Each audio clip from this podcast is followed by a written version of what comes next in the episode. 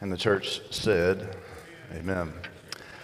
I am convinced that one day those are the only words that we will be able to utter. Holy, holy, holy is the Lord God Almighty. If you have your Bibles, uh, please be turning to Matthew chapter 4 in your New Testament.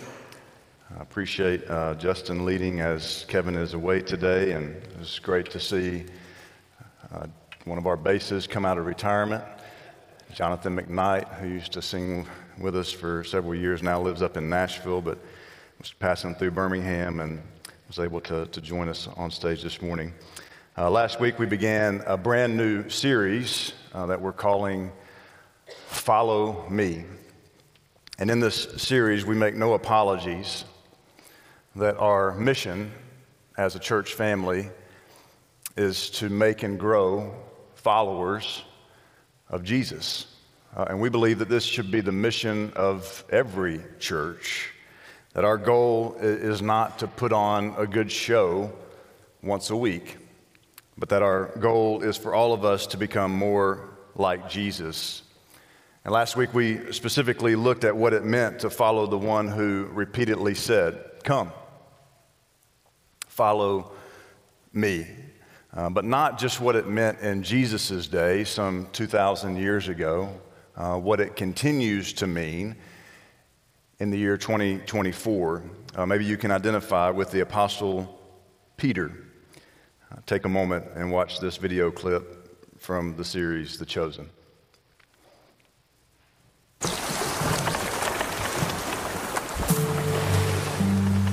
My brother and the baptizer. You are the Lamb of God, yes? I am. Depart from me. I am a sinful man. You don't know who I am and the things I've done. Don't be afraid, Simon. I'm sorry. We've, we've waited for you for so long, we believe. But my faith, I'm sorry. Lift up your head, fisherman.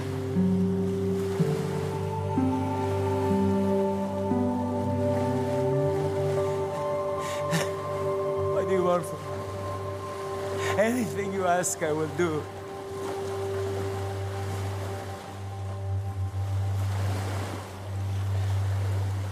Follow me.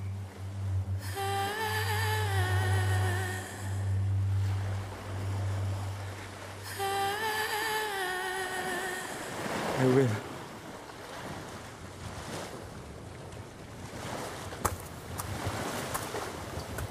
Rabbi.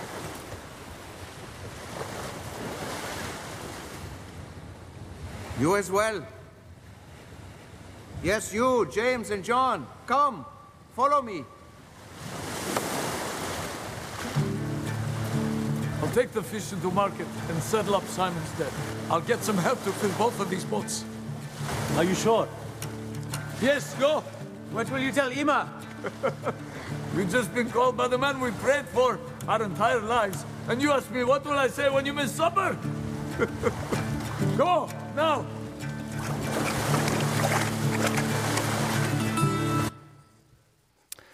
Matthew chapter 4, verse 18. As Jesus was walking beside the Sea of Galilee, he saw two brothers, Simon called Peter and his brother Andrew. They were casting a net into the lake, for they were fishermen.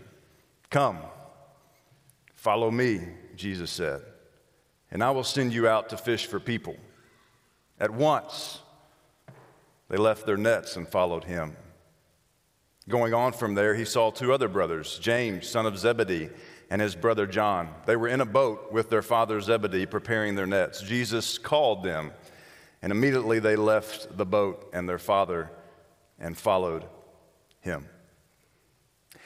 In Luke's gospel, in his account, Luke records that they had been fishing all night and not caught a thing. And Jesus comes by and he tells them to, to cast out in deeper waters. And they catch so many that their nets literally begin to break. And so they call an additional boat, a second boat over, and they begin to fill both boats with fish in such a way that both boats begin to sink. Luke chapter 5, verse 8. When Simon Peter saw this, he fell at Jesus' knees and said, Go away from me, Lord. I am a sinful man. For he and all his companions were astonished at the catch of fish that they had taken, and so were James and John, the sons of Zebedee, Simon's partners. Then Jesus said to Simon, Don't be afraid. From now on, you will fish for people. So they pulled their boats up on shore, left everything, and followed him. My guess is that most of us have not had an experience quite like what we just saw on the screen. How are we being formed, though, is the question. How are we being formed into faithful followers of Jesus? How are we growing? So, as the, the late Dallas Willard would say it in his book, Renovation of the Heart, spiritual formation, being formed, is the spirit driven process of forming the inner world of the human self in such a way that it becomes like the inner being of Christ Himself. So, I'm sure that there are several folks in the room today who believe that the greatest coach in football history retired this week. And for the rest of you, uh, you celebrate it by throwing toilet paper up in the tree.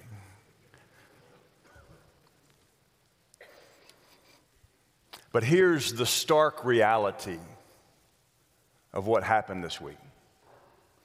Within 48 hours, Nick Saban was replaced. If that doesn't preach a message to all of us this morning, I don't know what will. That you and I, in many of the things that we do in this life, are replaceable. Pastor Wayne Cordeiro who wrote the book, The Divine Mentor, says that about 95% of what you do, you are replaceable. But there's that 5% that only you can do. Hello, Lord? There's that 5% that only you can do. Only you can be a husband to your wife. Only you can be a wife to your husband. Only you can be a father or mother to your children. Others can try to fill that, but, but it doesn't work the way that it's intended to. And here's the one for all of us single adult, senior adult, married. Here's the one for all of us, student over here. Here's the one for all of us. Only you can grow spiritually. I can't do that for you. The elders and the shepherds of this church can't grow for you. We, we, we try to equip you. Our, our call is to walk alongside you. But that's a task that only you can do. Only you can grow as a follower of Jesus. So, as popped up on the screen a second ago, Tony Morgan in his book Unstuck Church, he asked these questions. He says, instead of offering a plethora of options to engage, how would it look if we gave people at various stages of their spiritual journey, from new believer to mature in the faith, a clear next step to take? What if we offered a simple path because we know that spiritual growth steps necessarily require sacrifice and stretching of our faith? And so, over the next uh, few weeks, we're going to look at seven core commitments of people who are following Jesus. Uh, you'll see those on the screen. Worship regularly, connect with God, live differently, do life together, give generously, serve others until you're one. And, and we don't shy away from this. We, we plastered these on the wall out here by uh, what we call our tri room in the hall. Uh, so that every time we walk by that we're reminded of these. And, and is this a checklist? Absolutely not. Is this some form of neo-legalism? Absolutely not. It, it's not if you just fill all these things up then, then you're good. That's not what we're saying. But as we look at the life of jesus in the pages of the new testament we see some patterns. We, we see some rhythms that our Lord and Savior taught us and taught his disciples. Commitment number one worship regularly. We just left off in Luke chapter 5 a few moments ago. I want you to turn back with me a chapter to Luke chapter 4. In Luke chapter 4, Jesus has just been tested in the wilderness. He's been tempted for, for 40 days that he's spent praying and fasting. And in Luke chapter 4, verse 14, Jesus returned to Galilee in what? In the power of the Spirit. And news about him spread through the whole countryside. He was teaching in their synagogues, and everyone praised him. Verse 16, he went to Nazareth, where he had been brought up, and on the Sabbath day, he went into the synagogue, as was his custom. If anyone could argue, well, you know what? It, it's just me and God. I, I, don't need a, I don't need a building to worship. Uh, I, I, don't need people, other people around to, to worship God. It, it's just me and God. If anybody could argue that, it was Jesus. Because funny thing was, he was God. I've heard some of you and others make that argument before, but, but Jesus is the only one worthy of really making that argument. And so, scholar Joel Green says it this way that this phrase, as was his custom, underscores the paradigmatic quality of this episode, both with regard to his Sabbath practices and with regard to the content of his proclamation. Take a moment and think about this. I loved getting caught up in our singing and our worship today. Beautiful. Do you think that Jesus ever heard singing that was greater than what he heard in heaven? You ever, ever think that Jesus had fellowship that was better than what he experienced in heaven? Do, do you ever think that Jesus sat in a synagogue and, and heard someone speak and said, Wow, that's a, that's a thought about God I, I didn't know? So, so, why did he go? Jesus went because he thought his Father in heaven was worthy. A follower of Jesus does not worship because of what it does for them. A follower of Jesus worship because of what God has done for them. Maybe your next step is to commit to the regular rhythm of gathering with the saints this year. And Paul would say in his book to the Ephesians and elsewhere that, that we're not saints because we're good, we're saints because we're in Christ and he's good. In his book, Subversive Sabbath, The Surprising Power of Rest in a Nonstop World, author A.J. Swoboda says this. He says, I remember one worship gathering in our church during a very painful cultural moment in our city. He says, As I walked into the worship gathering to take my spot near the front, the singing began. And what was to be a normal worship gathering turned upside down. I have no way to describe it. The presence of God was so near, so close, so present that day. And looking around the congregation, I, I, saw people that were on their knees, people that were crying, and people that were repenting and worshiping, and even people who were laughing. God came near. And as I reflected on that day, one thing stood out to me no preparation, no liturgy, no sermon. Nothing could prepare for what God was able to do. All we could do was enter. That was our task. Nothing more. Here's what I love about Jesus. Is that communing with his heavenly father wasn't just a checklist nor was it a once a week trip to the church building. I want to take us through a brief survey of the gospels and we'll try to stay as chronological as possible. We're going to move quickly through this so you may just want to put your attention on the screen. Mark 1 and 35 very early in the morning, while it was still dark, Jesus got up. He left the house and went off to a solitary place where he prayed.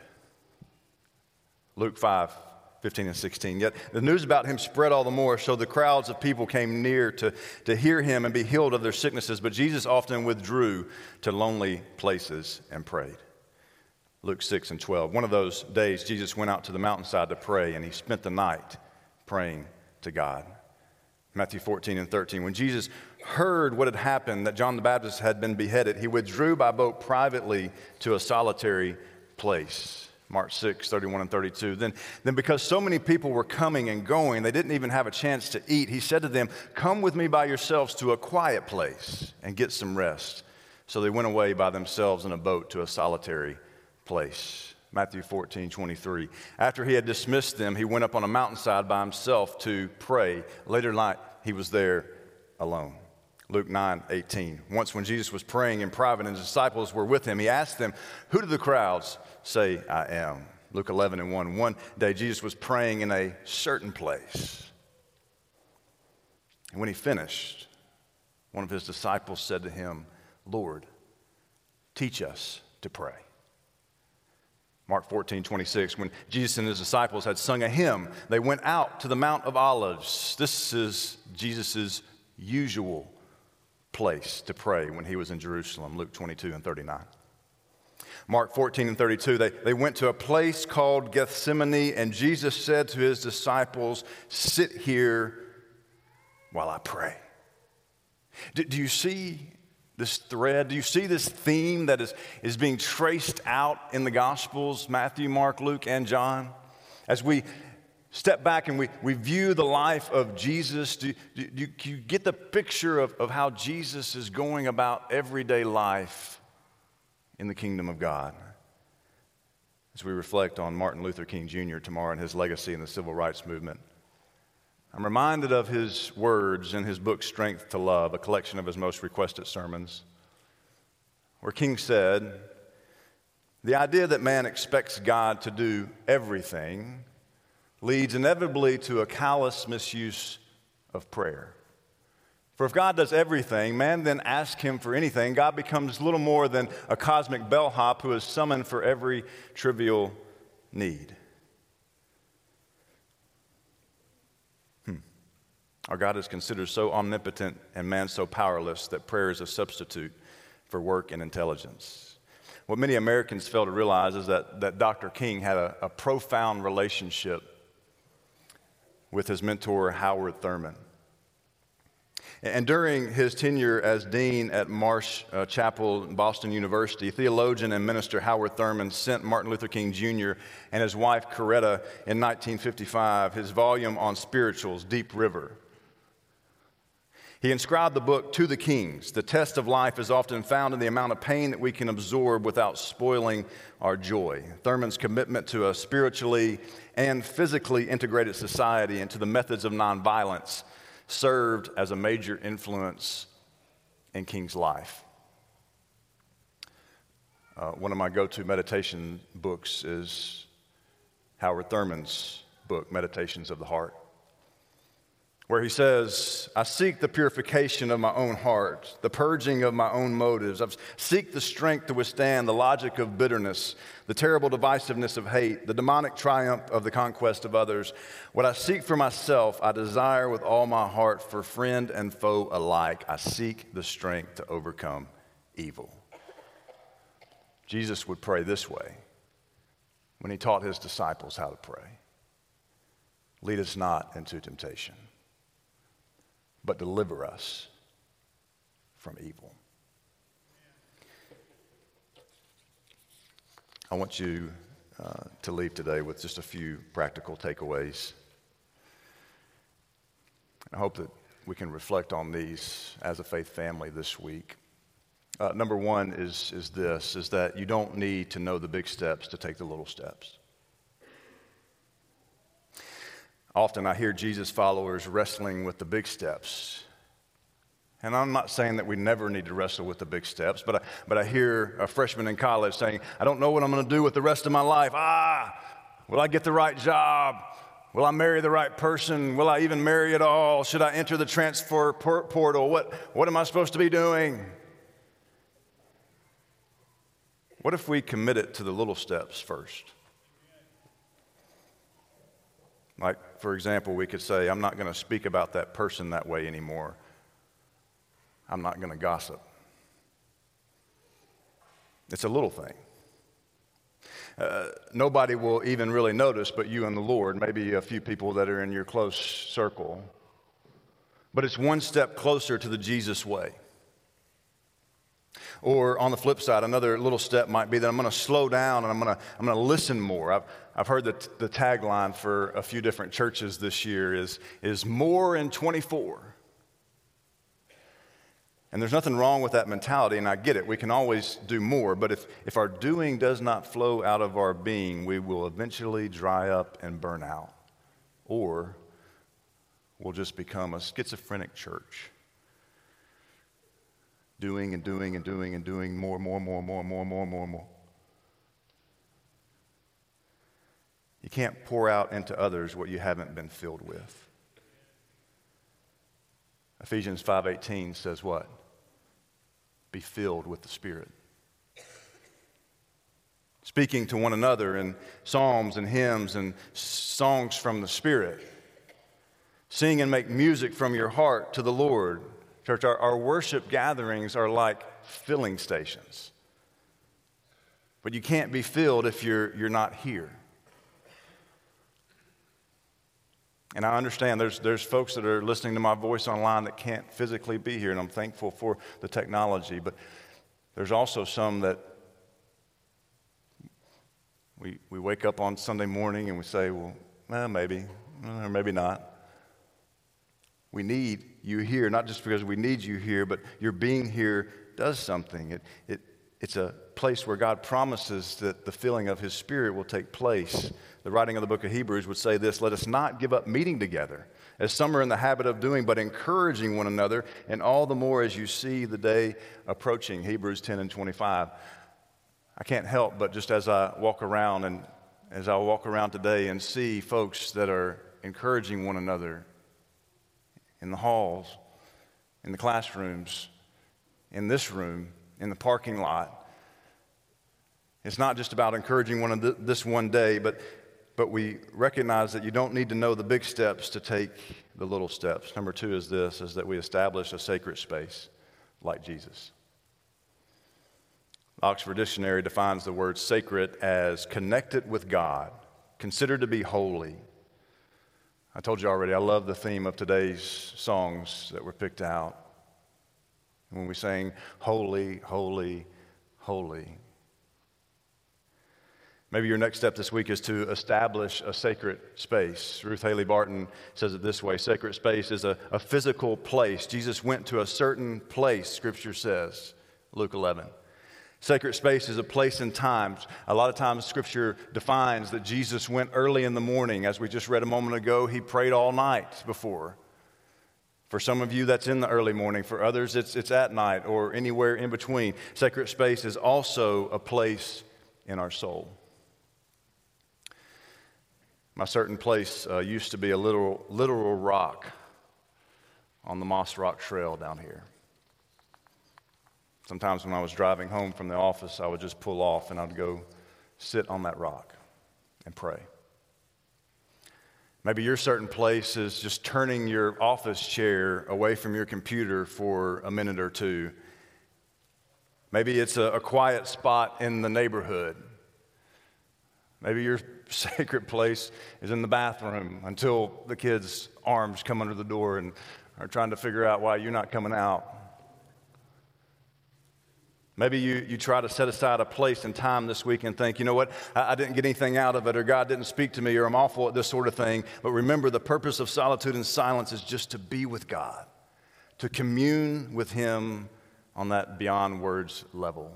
So let me encourage you today to keep practicing, to not give up hope, but to keep showing up our 21 days of prayer has been very helpful for me. I, I love getting the emails each day. Uh, we got one this morning uh, in our email inbox. If you're not on that email list, uh, please contact the office. We'd love to, to get those to you. But it's just a way to, to hear the hearts of our brothers and sisters in this faith family and, and allow uh, their prayers to help uh, shape uh, our days as well. Sacred space is not a license to passivity, but rather it's the very activity that compels our next steps. Uh, you'll notice in the pew racks in front of you today that there should be a, an, an, index card. Uh, there's a blank index card. There also should be a, a pen right there.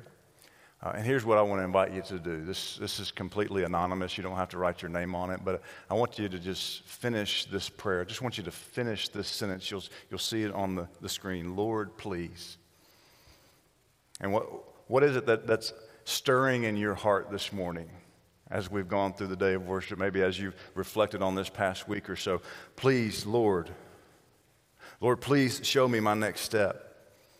Lord, please heal my marriage.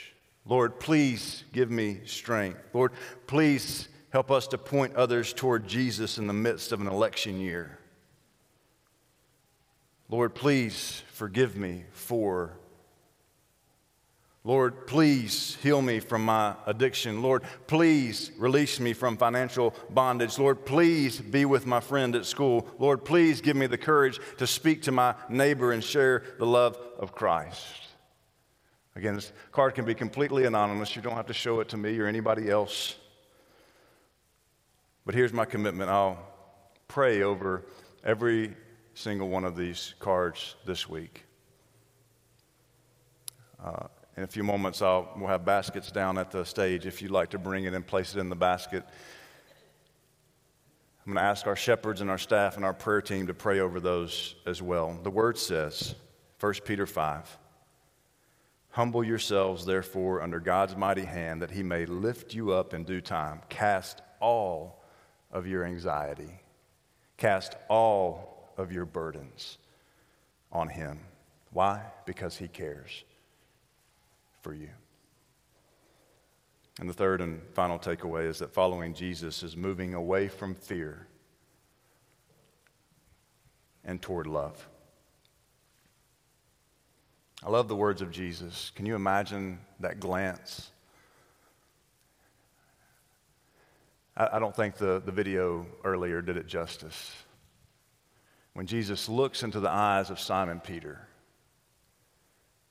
and he declares to Simon, Simon, do not be afraid. The invitation for you is to follow me. The invitation for Peter is the invitation for us. Follow me. Church, always stay close to the invitation, come and see, because if you really see, if you really look around, and you really become familiar with the beauty of Jesus, you will see that the beauty of our Lord and Savior is His invitation to love. So each week we invite you to follow Jesus or to renew your commitment to following him again. And in a moment, we're going to sing a song, and you can, you can bring those prayer cards down to the baskets, as I mentioned. Or today's the day that you want to name Jesus as Lord, to be buried in the waters of baptism with him. We, we would love to, to celebrate that with you as well. Let's go to God in prayer. So, Father, we thank you for your word. We thank you that in your grace, you reveal to us and convict us each and every day to follow you more closely. And Father, your, your word says, Jesus says that my, my burden is light. Come, come to me, all who are weary and heavy laden, and I'll give you rest for your souls.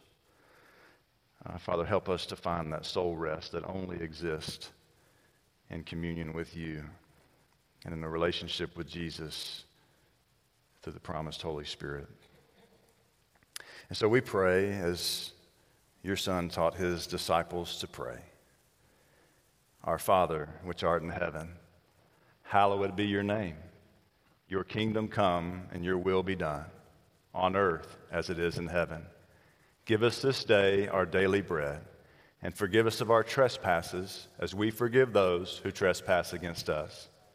And lead us not into temptation, but deliver us from evil. For thine is the kingdom and the power and the glory forever. And the church said, Amen.